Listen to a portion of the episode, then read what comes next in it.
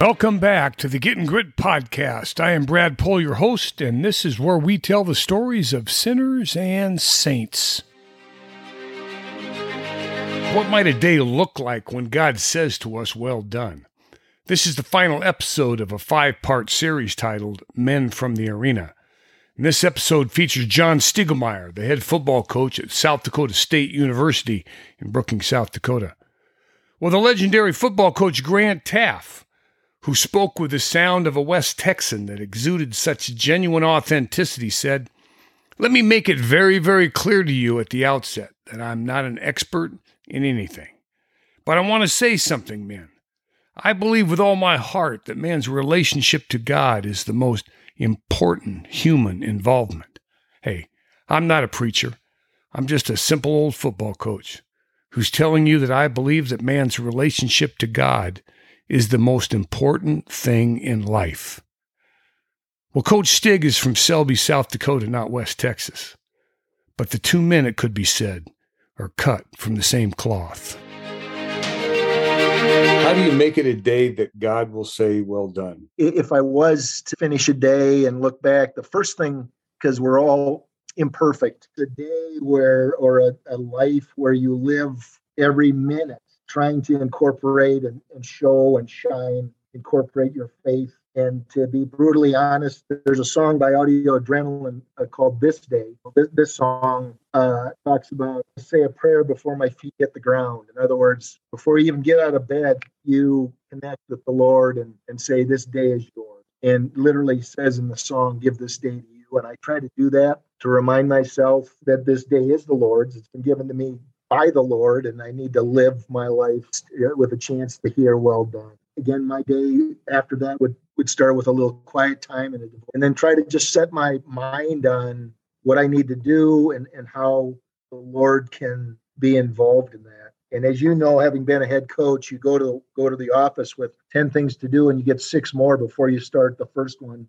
on your list. And so many times I get distracted. Many times I get uh, off track and not only what I set my mind to do or or but also in, in incorporating the Lord in in my day and uh and I've got to sit down and remind myself. Uh, I had a devotion a couple days ago that talked about get on your knees and pray and before you get up uh listen you know uh it, it forced me to think about uh, when you pray, you don't just go to the next thing. You you listen in, in quiet and, and look for the the Lord's direction.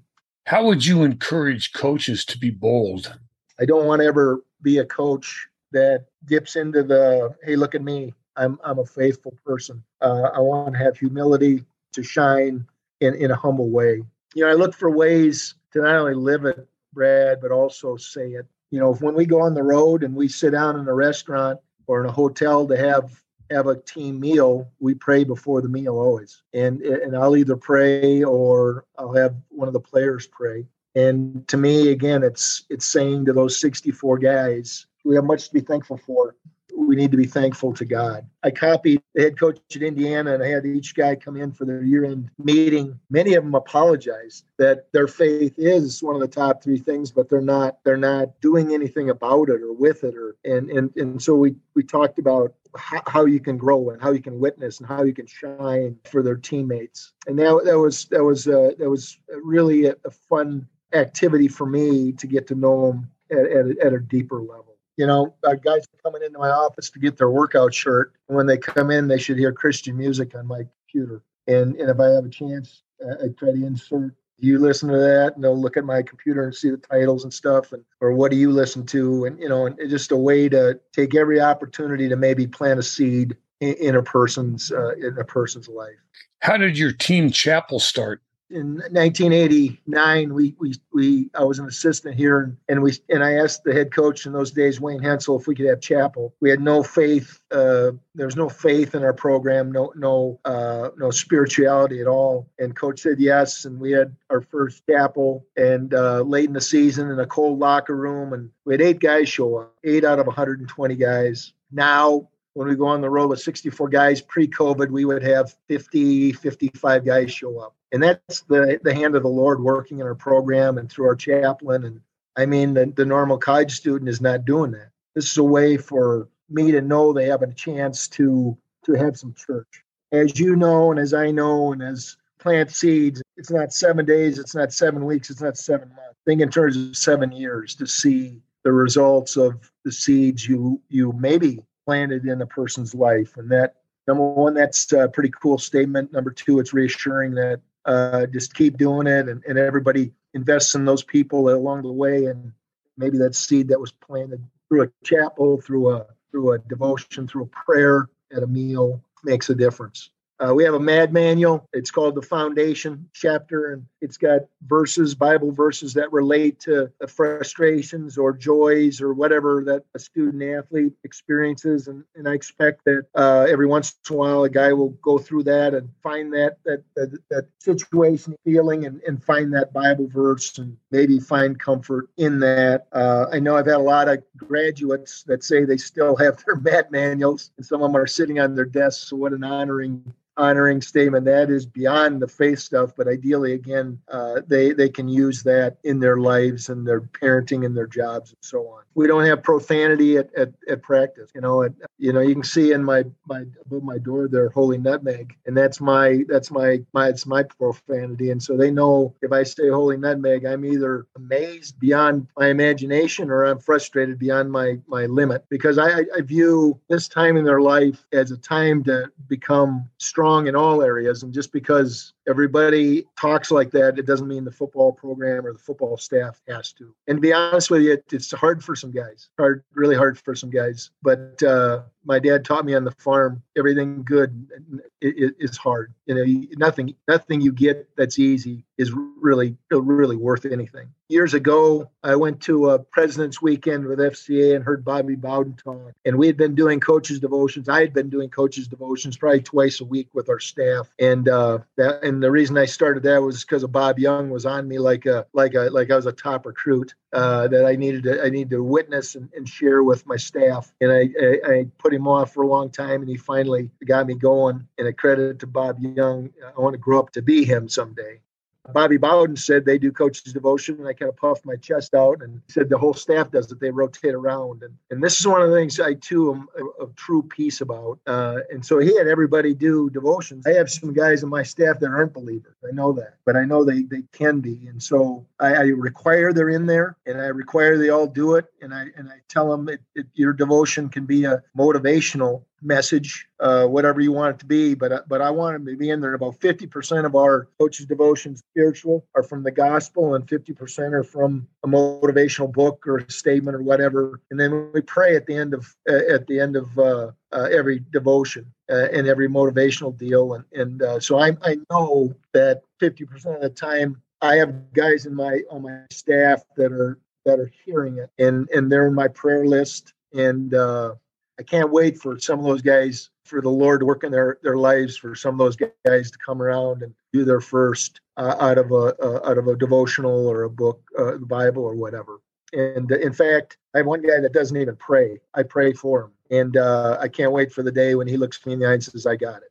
We have a tradition that the first Sunday during fall camp we have church and everybody goes. And I tell the guys before we have church, that you know, we're going to play a lot of games and we're going to win a lot of games. We're going to have some tough losses, but that in the end, that doesn't mean that that doesn't mean anything. And and I think it sets some guys back because they're. I used I used Coach Bubak, who told me about a linebacker that he lost at Missouri Western before he had a chance to uh, share the gospel with him. And he said his greatest fear is he's going to show up at the gates of heaven, and this young man's going to be standing there and say, "Why didn't you tell me? Why didn't you share with me?" And so I tell our team, I'm not going to be that way. I'm going to make sure that that you hear from me that it's my belief, my commitment that your faith, your faith journey is the most important thing in your life, and uh, we're having church because of that. I think some of the things I do as a coach that hopefully would would relate to somebody that the Lord saying, "Well done," is I try to be very calm for our coaches and our players. I think there's a lot of coaches that want something done